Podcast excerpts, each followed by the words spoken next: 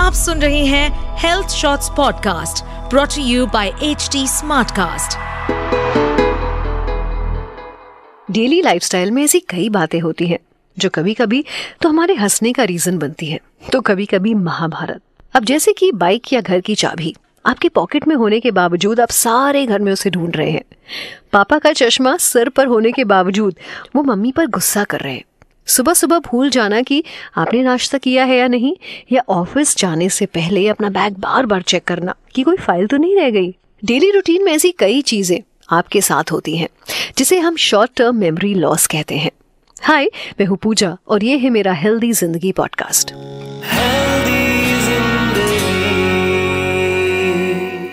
तब तो ये चीज़ें हम यूँ ही टाल देते हैं पर इसे नजरअंदाज करना कब आपके डिमेंशिया या एल्जाइमर्स का कारण बन जाए, ये पता ही नहीं चलता। इसीलिए आज हेल्दी ज़िंदगी पॉडकास्ट में हम बात करेंगे डिमेंशिया की। चीज़ों को भूलना एक आम बात है, लेकिन उसे गंभीरता से ना लेना is a totally serious thing India में 40 लाख से अधिक लोगों को किसी न किसी तरह का डिमेंशिया है। और अगर ऑल ओवर द वर्ल्ड की मैं बात करूँ तो कम से कम चार करोड़ चालीस लाख ऐसे लोग हैं जो डिमेंशिया के पेशेंट्स हैं। यू नो ज़्यादातर लोग ये समझते हैं कि डिमेंशिया छोटी छोटी बातों को भूल जाने की प्रॉब्लम का नाम है। लेकिन चीज़ों को भूलना या मेमोरी वीक हो जाना इसका सिंगल सिम्टम नहीं है।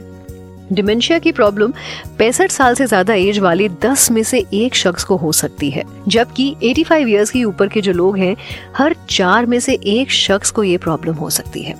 पर इसका ये बिल्कुल मतलब नहीं है कि ये ओल्ड एज प्रॉब्लम है, और ये इसका सबसे बड़ा मिथ है। According to a W H O survey thirty forties या फिफ्टीज की एज में फाइव परसेंट लोगों में ये प्रॉब्लम पाई गई है। हालाँकि, अगर किसी को पैंसठ साल की एज से पहले ही डिमेंशिया की शिकायत होने लगे तो माना जा सकता है कि वो अल्जाइमर्स की शुरुआत है। अब सवाल ये है कि आखिर डिमेंशिया को पहचाने कैसे?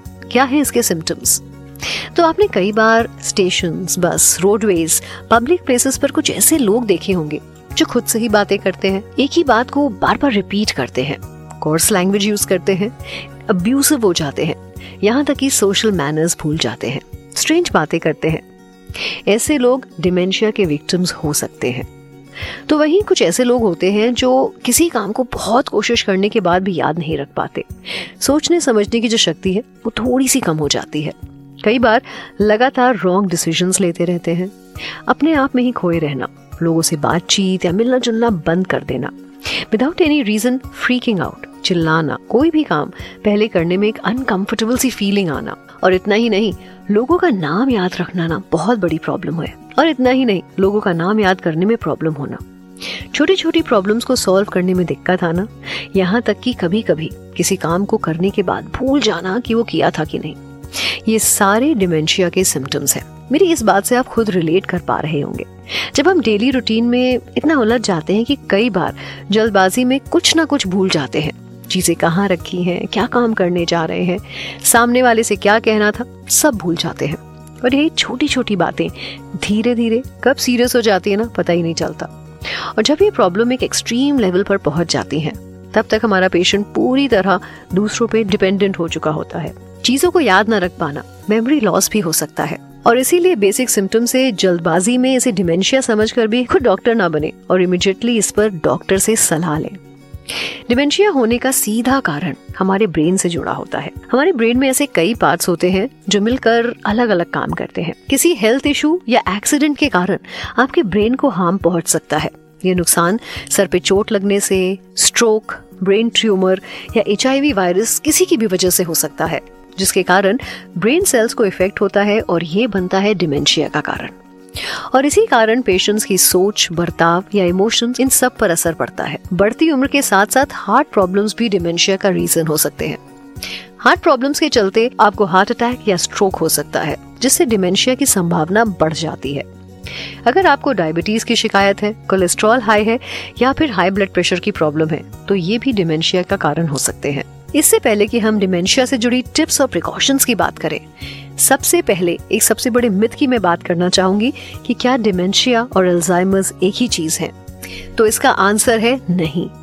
ये दोनों एक अलग अलग कंडीशन हैं in fact Alzheimer's is a type of dementia and around 70 to 80 percent of cases of dementia are related to Alzheimer's and its types. Dementia हमारे ब्रेन की कॉग्निटिव फंक्शनिंग में होने वाला लॉस है which creates problems with thinking speaking and remembering things It also affects behavioral changes in a person, which is a part of Alzheimer's. तो दोनों के होने का कॉज भी अलग अलग है, या हम यूँ कहें कि बिल्कुल डिफरेंट है। एक और मिथ लोगों में ये होता है कि डिमेंशिया हेरिडिट्री होता है। तो ये बिल्कुल सच नहीं है इट्स अ मिथ तो फिर आखिर डिमेंशिया का जो रिस्क है, उसे कम कैसे किया जाए? या फिर डेली रूटीन में डिमेंशिया के लिए कौन कौन सी टिप्स और प्रिकॉशंस हैं जो हमें फॉलो करने चाहिए? तो इसमें सबसे पहले आता है exercise and yoga daily exercise को रूटीन में शामिल करना न केवल बॉडी फिट और हेल्दी रखने में मदद करता है बट ऑल्सो इससे डिमेंशिया होने के जो चांसेस है ना, वो 35 परसेंट तक कम हो जाते हैं। क्योंकि डेली एक्सरसाइज करने से ब्रेन में मेटाबॉलिज्म बढ़ता है, जो मेमोरी को स्ट्रॉन्ग रखने में हेल्प करता है। एक्टिव रहने के लिए आप साइकिलिंग को अपनी एक्सरसाइज बना सकते हैं। डेली आप कुछ किलोमीटर साइकिलिंग करें, इससे आपका ब्रेन एक्टिव रहता है। इसके अलावा वॉक पे जाना जॉगिंग करना, ये सब आपके स्ट्रेस लेवल को कम करता है और ब्रेन को रेस्ट मिलता है।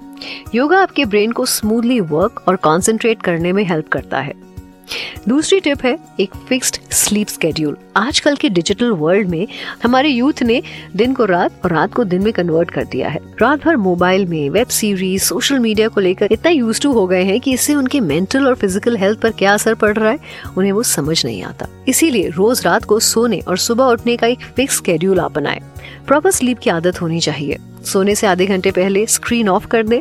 आप चाहें तो स्क्रीन टाइम की जगह सोने से पहले रीडिंग म्यूज़िक या मेडिटेशन कर सकते हैं, जो कि एक अच्छी स्लीप के लिए बहुत हेल्पफुल होता है।